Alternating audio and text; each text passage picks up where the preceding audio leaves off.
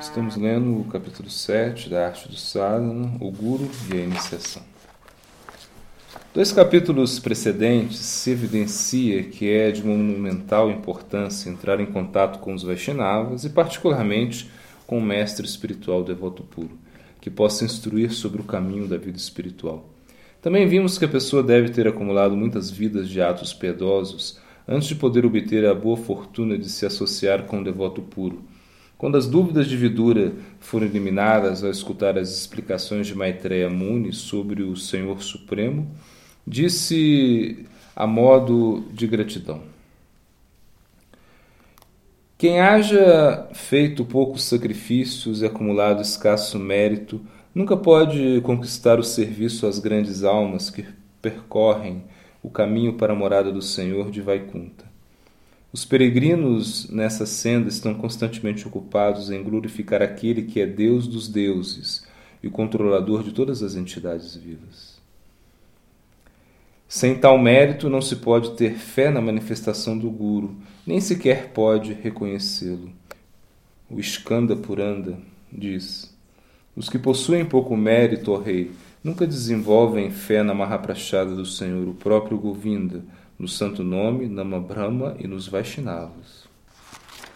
Diva Goswami confirma no começo do seu Bhakti Sandarbha com uma citação do Brahma Vivarta Purana. Na medida em que nossos corações estejam contaminados pelo pecado, não veremos a verdade oferecida nas Escrituras.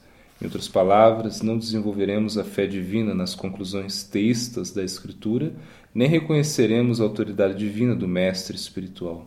Honraremos a um desviador, um guru cujas instruções nos conduzirão pelo caminho que nos distancia de Goloka Vaikunta e da rendição a ele. Rendição ao guru. Krishna declara no Bhagavad Gita: Aprende a verdade através da rendição, a inquisição submissa e o serviço.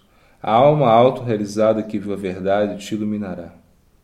No Mundaka Upanishad há um famoso verso que declara a importância de render-se ao mestre espiritual.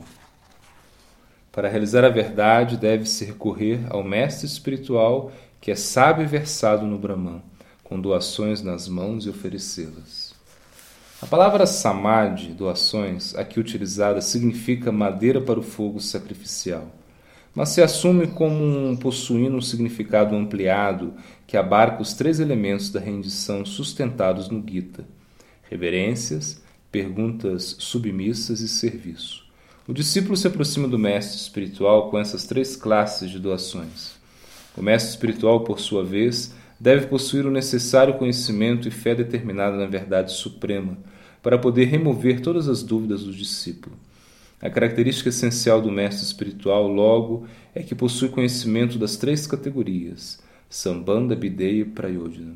É por isso que no Chaitanya Charitamrita expressa Aquele que conhece a verdade sobre Krishna está qualificado para ser Guru. Jai Krishna Tata Veta Sei Guru Roy. Assim, pois, a pessoa deve cair aos pés do mestre espiritual, do mesmo modo que Sanatana Goswami caiu aos pés do Sr. Chaitanya. Ele fez perguntas que no verso do Gita denominam-se pariprashna. Quem sou eu? E por que as três classes de misérias da vida material me causam sofrimento? Não conheço as respostas para essas perguntas, nem tampouco sei o que é benéfico para mim. O discípulo logo deve servir o guru de modo a agradá-lo. Quando tal devoto submisso e de mentalidade serviçal faz perguntas sobre a vida espiritual, o mestre espiritual lhe revela as verdades que ele realizou pessoalmente. Há muitos outros exemplos na escritura de rendição, pergunta submissa e serviço.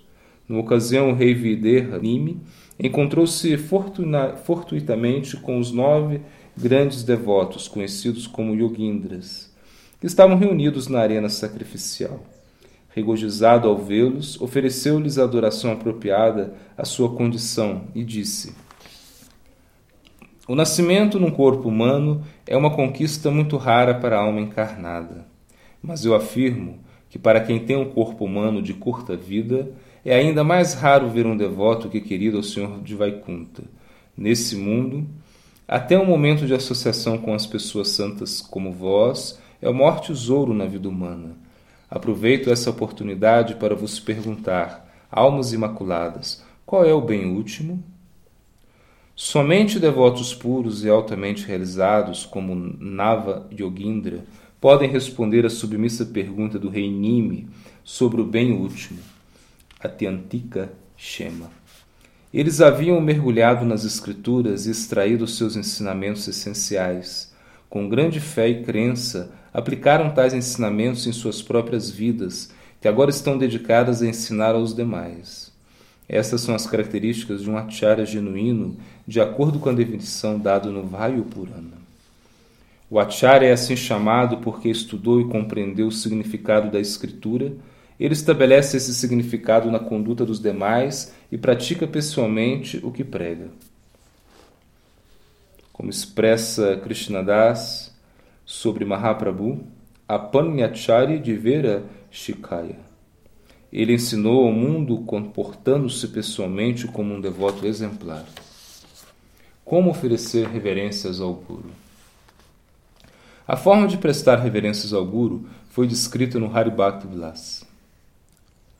O Ashtanga Pranama, ou reverência prostrada, se realiza com as oito partes do corpo: os braços, as pernas, os joelhos, o peito e a cabeça, assim como os olhos, a mente e a fala. Deve-se realizar o Panchangana Pranama, ou reverência de cinco partes, com os joelhos, os braços, a cabeça, as palavras e a inteligência. Assim, pois, há duas classes de reverências que se realizam no transcurso do puja. Sanatana Goswami explica estes versos em seu comentário. As reverências são feitas com os olhos levemente entrecerrados, as mãos tocando os pés do Senhor, com a cabeça inclinada para baixo e a mente meditando em oferecer reverências ao Senhor. Deve-se orar com palavras como: Senhor, satisfaça-te comigo. Certamente o significado de reverenciar o Guru, os Vaishnavas o Senhor é dizer-lhes: Entrego o meu corpo a vocês. Se a pessoa não ora para ser digno de entregar o seu corpo, mente e alma ao mestre espiritual quando oferece reverências, Logo, não se trata mais do que um exercício físico, como os saltos. É claro que não é esse o verdadeiro propósito de prostrar-se ou fazer-se dandavats ao Guru. A necessidade de tomar iniciação. Há duas classes de mestre espiritual. O mestre espiritual instrutor ou Siksha Guru e o mestre espiritual iniciador. A iniciação é necessária para todo aquele que deseja adotar a disciplina do sadhana devocional, em especial a adoração da deidade. Keshavacharya escreveu consideravelmente sobre o Diksha em seu Krama Dipika. O Vaishnava Smriti Haribhaktivilasa explica a iniciação de acordo com suas descrições. Lá se diz: Sem estar iniciado, ninguém tem o direito de ocupar-se na adoração da deidade. Por essa razão, os diversos agamas ou escrituras da tradição Pancharatra declaram que a iniciação é elemento necessário, nitya, do caminho devocional. No Hari Bhakti Vilas, também citado no Bhakti Sandarbha, nos diz: Assim como quem nasce numa família brahmana que não recebeu o cordão sagrado não é idôneo para a execução dos rituais védicos ou estudo da literatura védica, a pessoa que não recebeu a iniciação Vaishnava não tem autoridade para cantar o mantra ou adorar a forma da deidade do Senhor. Sendo assim, a pessoa deve receber iniciação, pelo que será louvada até pelo Senhor Shiva. Na conversa entre Narada e Brahma, descrita no Kartika Mahatma do Skanda Puranda, encontramos o seguinte texto. Esses seres humanos que não foram iniciados no serviço do Senhor Hari e nunca o adoraram são comparados a animais. De que valem suas vidas? O seguinte verso, encontrado no mesmo Skanda Purana, na conversa entre Rukmanghada e Mohini, assim como no Vishnu Jamala, confirma-se a necessidade de receber iniciação. Todo ato de uma pessoa não iniciada carece de significado aquele que não está devidamente iniciado renascerá como um animal. Em seu comentário a estes versos do Hari Bhakti Vilas, Sanatana Goswami escreve o seguinte: As palavras Shiva Shanstutam se refere à iniciação, indicando que qualquer um que receba a iniciação se converte em Vaishnava em objeto de elogio para o melhor dos Vaishnavas, o próprio Sr. Shiva. Este é o resultado da supremacia de adorar Vishnu, acima mesmo da supremacia de adorar Shiva. Há um verso que expressa: Todo aquele que coma sem antes ter oferecido primeiro seu alimento a Shalagram Shila nascerá repetidamente por anos como um verme do excremento dos sem castas e outros seres humanos inferiores. Versos como este indicam que a adoração da deidade é absolutamente necessária e, dado que uma pessoa não pode se ocupar na mesma sem haver sido antes iniciada, estabelecem igualmente a absoluta necessidade da iniciação. Uma vez que a Shalagram Shila se concede o lugar mais importante entre os diversos tipos de serviço realizado para o Senhor, indicam-se, por extensão, todos os demais tipos de atividades devocionais. Em outras palavras, a iniciação é necessária para se tornar apto para todas as práticas devocionais. A necessidade da iniciação é, além do mais, sustentada pela declaração de Brahma. Estes seres humanos que nunca foram iniciados no serviço ao Senhor Hari e nunca o adoraram são comparáveis a animais. Este verso indica que, sem ter sido primeiro iniciado, a pessoa não pode se ocupar na adoração da deidade. Pode-se sugerir que, uma vez que nas Escrituras há descrições sobre os grandes benefícios derivados de até mesmo a adoração negligente das deidades, como da Shalagramishila, logo que necessidade há de tomar refúgio no mestre espiritual e ser iniciado por ele. Mas o fato é que a pessoa não deveria é, obter um completo benefício do seu puja se ignora a etiqueta estabelecida de adorar o Guru antes de adorar a deidade. Sendo assim, todos devem render-se ao mestre espiritual fidedigno e após oferecer-lhe tudo, corpo, mente e propriedade, deve-se adotar o Vishnu mantra dele, de acordo com os devidos ritos da iniciação. A transformação do discípulo pela iniciação. No Chaitanya Charitamrita, Krishna Das Kaviraj Goswami explicou os efeitos transformadores da iniciação. No momento da iniciação, quando o devoto se entrega ao mestre espiritual, Krishna o faz igual a si próprio, ele transforma o corpo do devoto em substância espiritual. O devoto logo adora o Senhor neste corpo espiritualizado.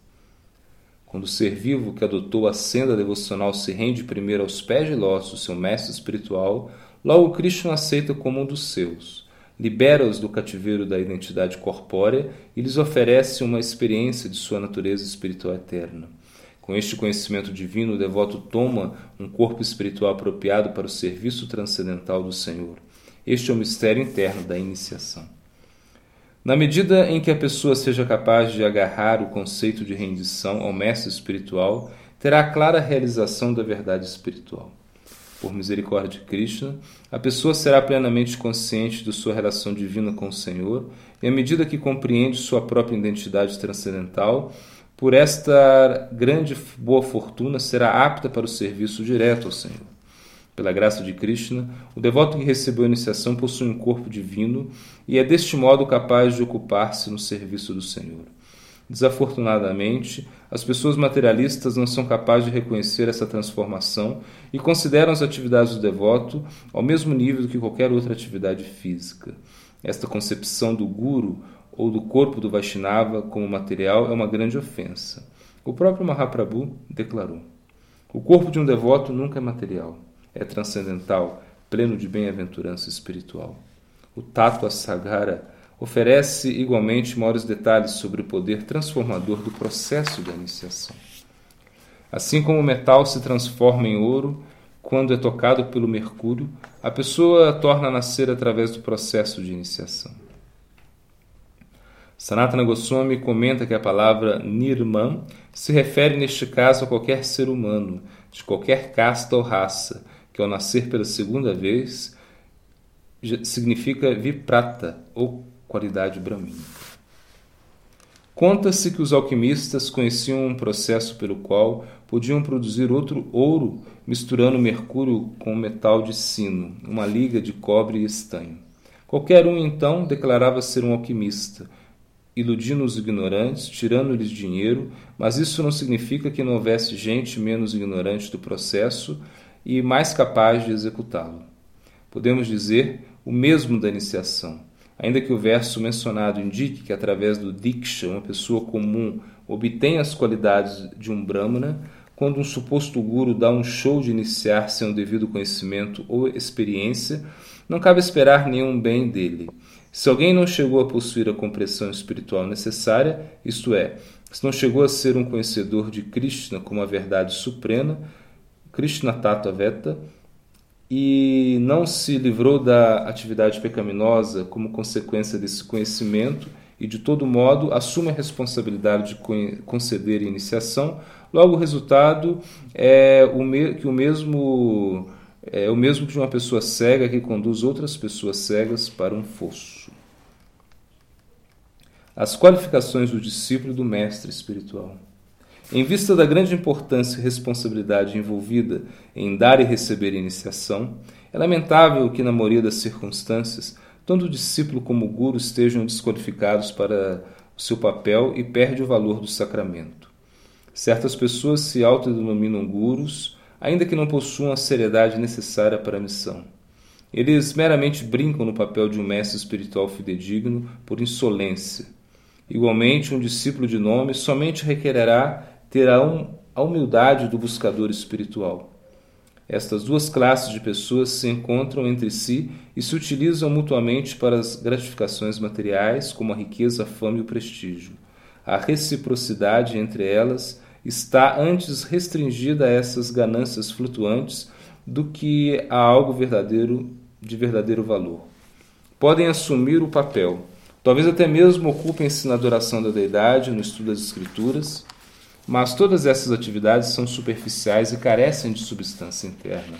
Sendo assim, Bhaktisiddhanta Saraswati Prabhupada escreveu em seu poema: Quem é um Vaishnava? Vaishnava que, ó oh, mente, este humilde servo de Radha e Krishna, cifrando suas esperanças no Kirtana, canta sonoramente os nomes do Senhor Hari.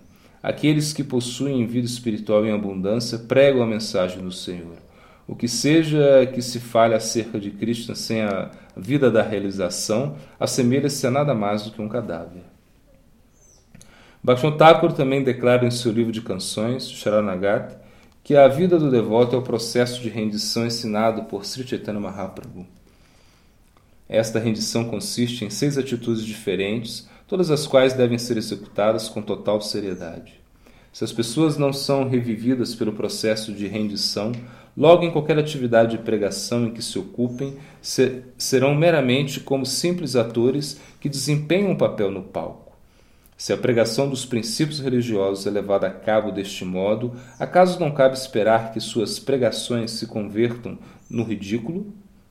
Por tal motivo, aquele que não tem o peso da realização espiritual não deve enegrecer o glorioso lugar destinado ao guru supramente munificente. A pessoa cujo coração esteja cheio de desejos, pela gratificação sensual materialista, não deve pretender ser um buscador genuíno da verdade espiritual simplesmente com uma maneira de extrair algum benefício ulterior do caminho espiritual. Se essa falsidade invadir tanto o mestre espiritual como o discípulo, logo não cabe esperar que nenhum deles alcance nada aproximado ao bem último nosso muito adorável Sila Prabhupada escreveu. Aquele que tenha sido abandonado pela tigresa do dinheiro, das mulheres formosas e da fama é verdadeiramente um Vaishnava. Somente uma alma assim está realmente desapegada. Tal alma é um devoto puro. A criação ilusória do nascimento e da morte repetidos é derrotada em sua presença. O próprio Krishna diz que requer um grande esforço para chegar ao ponto de adorá-lo com propriedade. Em outras palavras, chegar à posição de poder iniciar a outros no ato de adorá-lo. No Bhagavad Gita, encontramos. Mas essas pessoas de atos virtuosos, de quem desapareceu o pecado, adoram-me com grande estabilidade em seus votos, livres da confusão da vida sensual. A síntese é que aquele que está cego pela ignorância pode desempenhar o papel de guru, mas não poderá remover a cegueira da ignorância dos outros. O Skandapuranda oferece a seguinte etimologia da palavra guru. A sílaba gu se refere à escuridão da ignorância e a sílaba ru significa isso que impede. Em tal sentido, o guru é assim nomeado porque radica a escuridão da ignorância nos demais. Logo, como pode quem está coberto pela ignorância oferecer conhecimento espiritual, divino e transcendental, consistente no conhecimento metafísico de Deus e da criação, no processo do serviço devocional e da meta do amor por Deus? Antes, as pessoas desqualificadas que se apresentam falsamente como mestres espirituais estão ocupadas em atrair a ruína sobre si mesmas e sobre o mundo. A relação entre o mestre espiritual e o seu discípulo é algo sumamente importante. É uma grande responsabilidade. Certamente é uma questão de vida e morte. Todavia, graças à sua ambição de lucro, prestígio e adoração, seguem sendo pessoas irresponsáveis que tratam tão superficialmente como uma brincadeira de crianças. O caráter divino do Guru.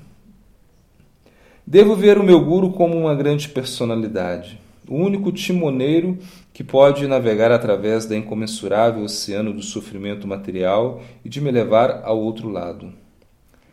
É ele que planta a semente da devoção em meu coração e logo a rega com a água dos divinos sons do nome de Cristo e do conhecimento escritural.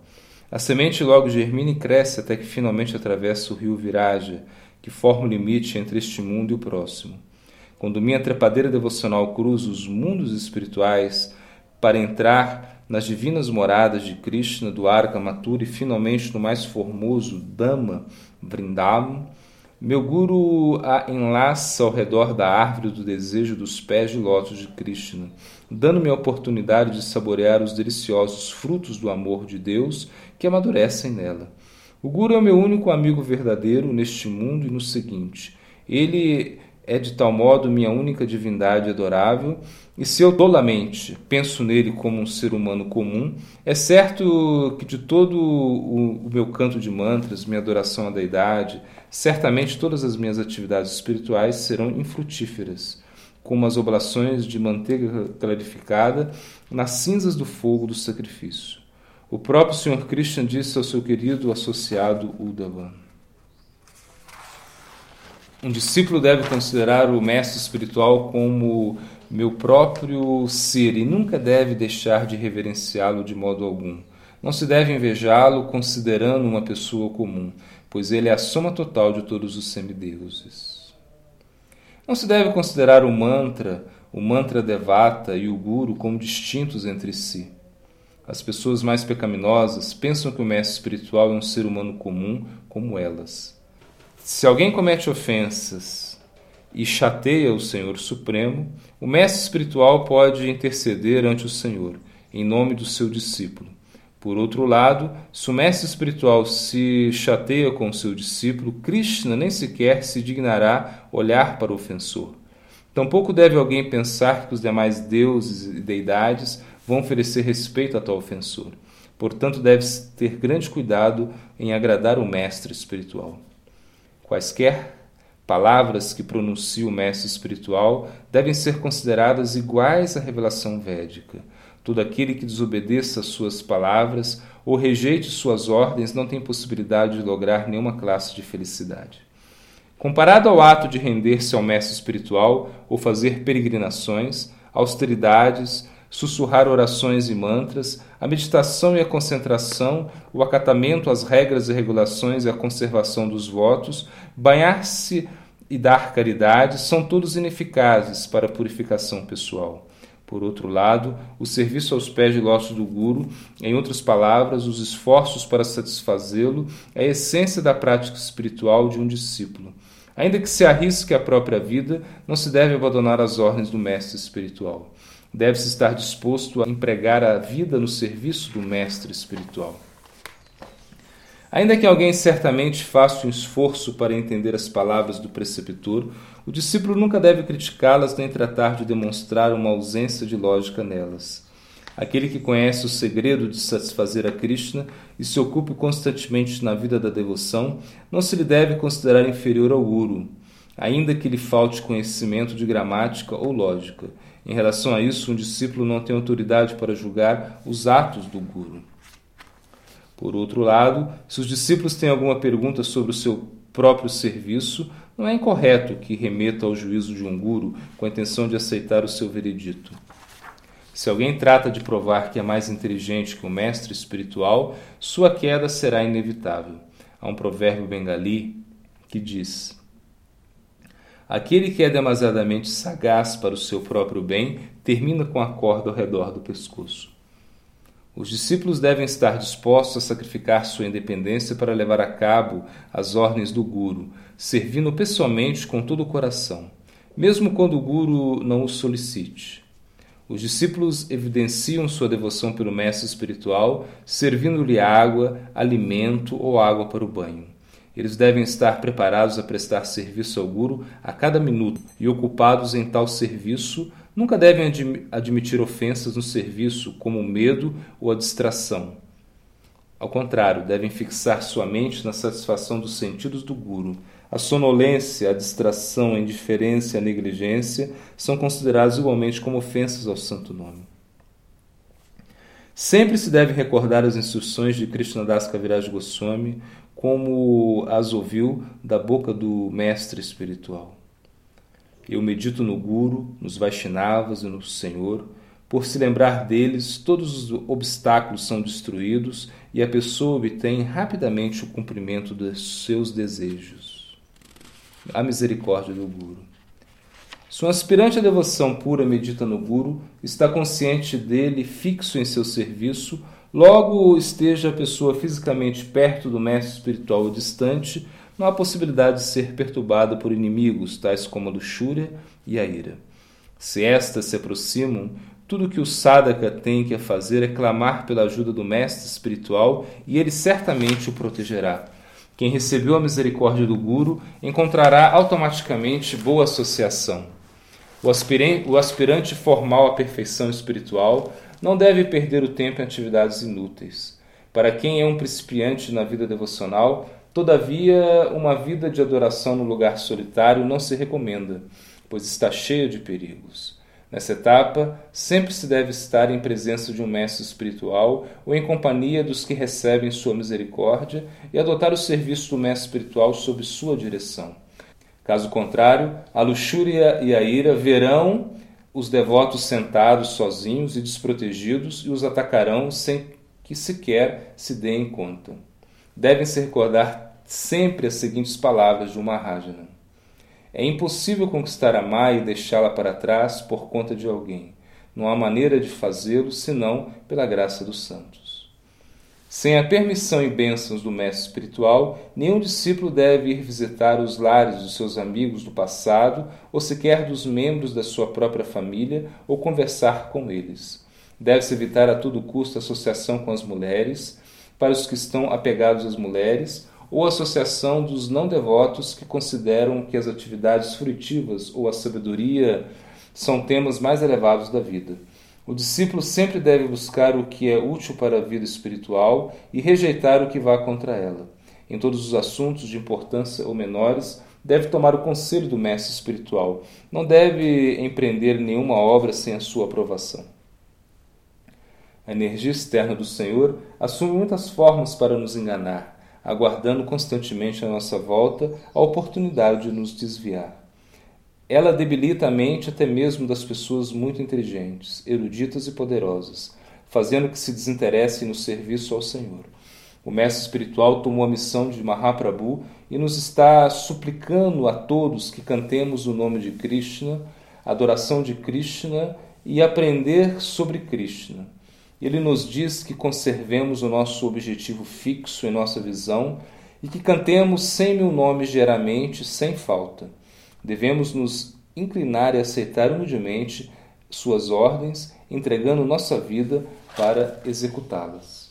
O mestre espiritual está pregando a mensagem do Senhor Chaitanya por todas as partes. Ele diz: Ensina a todos que vejas esta mensagem da devoção por Krishna Converte-te em guru por minha ordem e libera essa terra. A essência dessa instrução é que a pessoa deve praticar os princípios da religião ensinados pelo guru e pregá-los na mentalidade de serviço a ele, e não se colocar metas pessoais e pretender ser um mestre espiritual. Atitude do discípulo. Todo discípulo inteligente deve entender que o bem-estar do universo todo depende de seu caráter e estrita adesão à vida espiritual.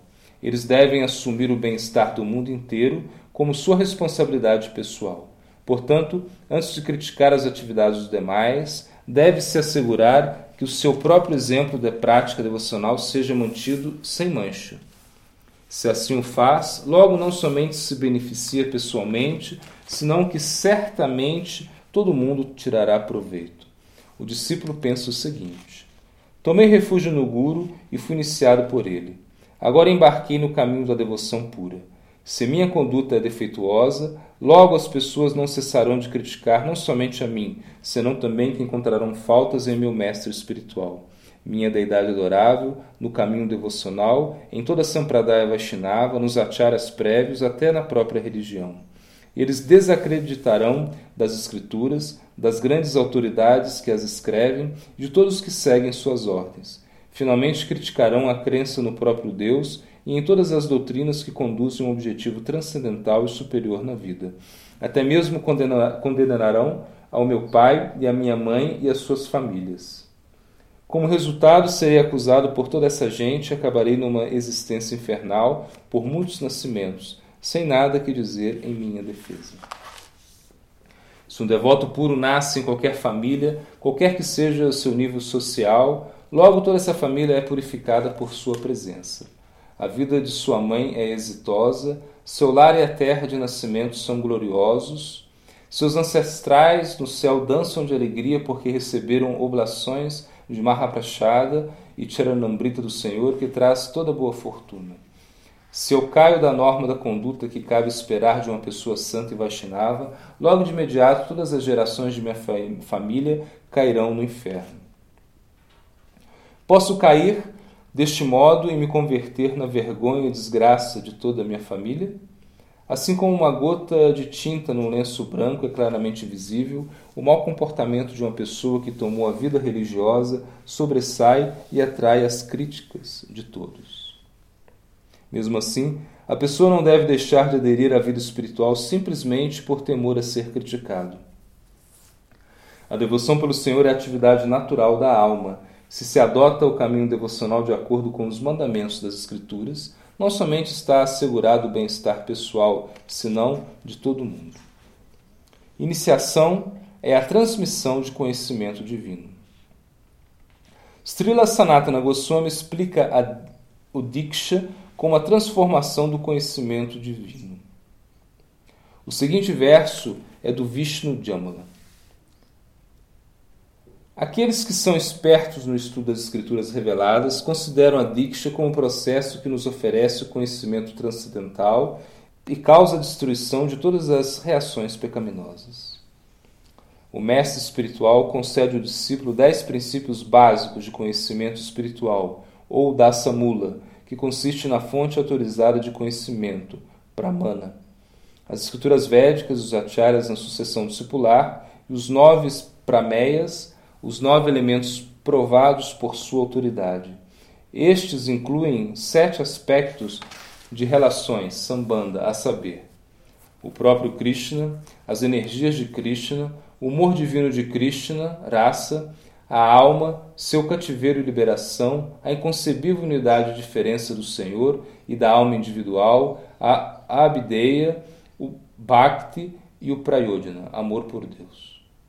O que dispensa a graça divina deste conhecimento sobre seu discípulo é o benfeitor supremo, o mestre espiritual. Uma vez que o mestre espiritual reconhece a capacidade do discípulo por adotar seja o caminho devocional Vaidya ou Raganuga, é um conhecedor da ciência de Krishna. Essa é a característica definitiva do preceptor divino.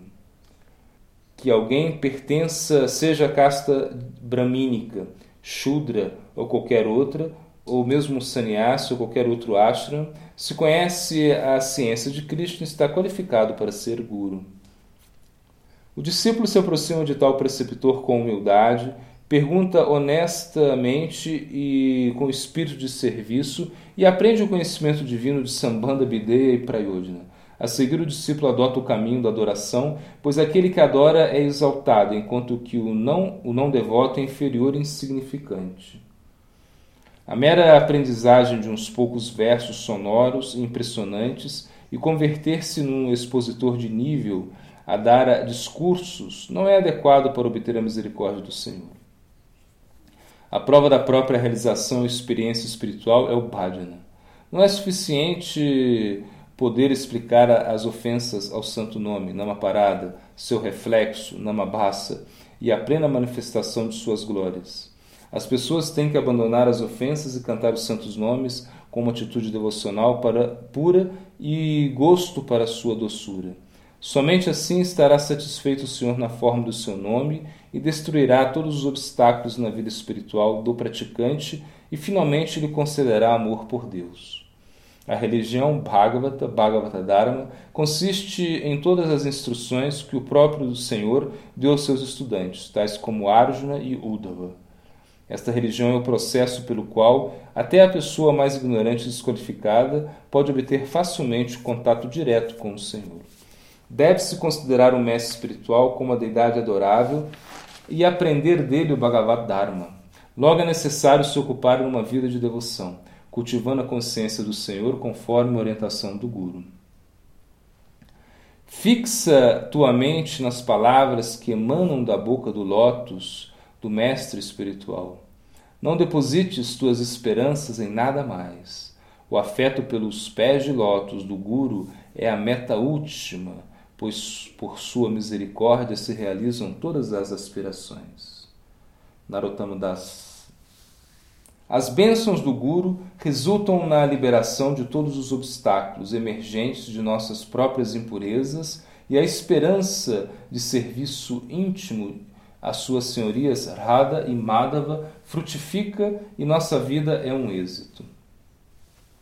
Uma vez que os discípulos tenham recebido o Mahamantra de 32 sílabas e a iniciação Pancharatrika no mantra de 18 sílabas, ainda tem muitas coisas que aprender do mestre espiritual. Os diversos aspectos da prática devocional que devem ser aprendidos do Guru serão explicados mais detalhadamente no seguinte capítulo. Se não se tem devoção pelo mestre espiritual, que é uma forma do Senhor, sua Prakasha Vigraha, ou pelos devotos puros que estão fixos no apego divino ao Senhor, logo não há forma de poder mergulhar no vasto oceano das Escrituras e descobrir seus ensinamentos essenciais. Isso está declarado no Swetashvatara Upanishad. Somente a essas grandes almas que têm fé implícita tanto no Senhor como no Mestre espiritual que é a sua manifestação e não é diferente dele, é que lhes são revelados automaticamente todos os significados do conhecimento védico.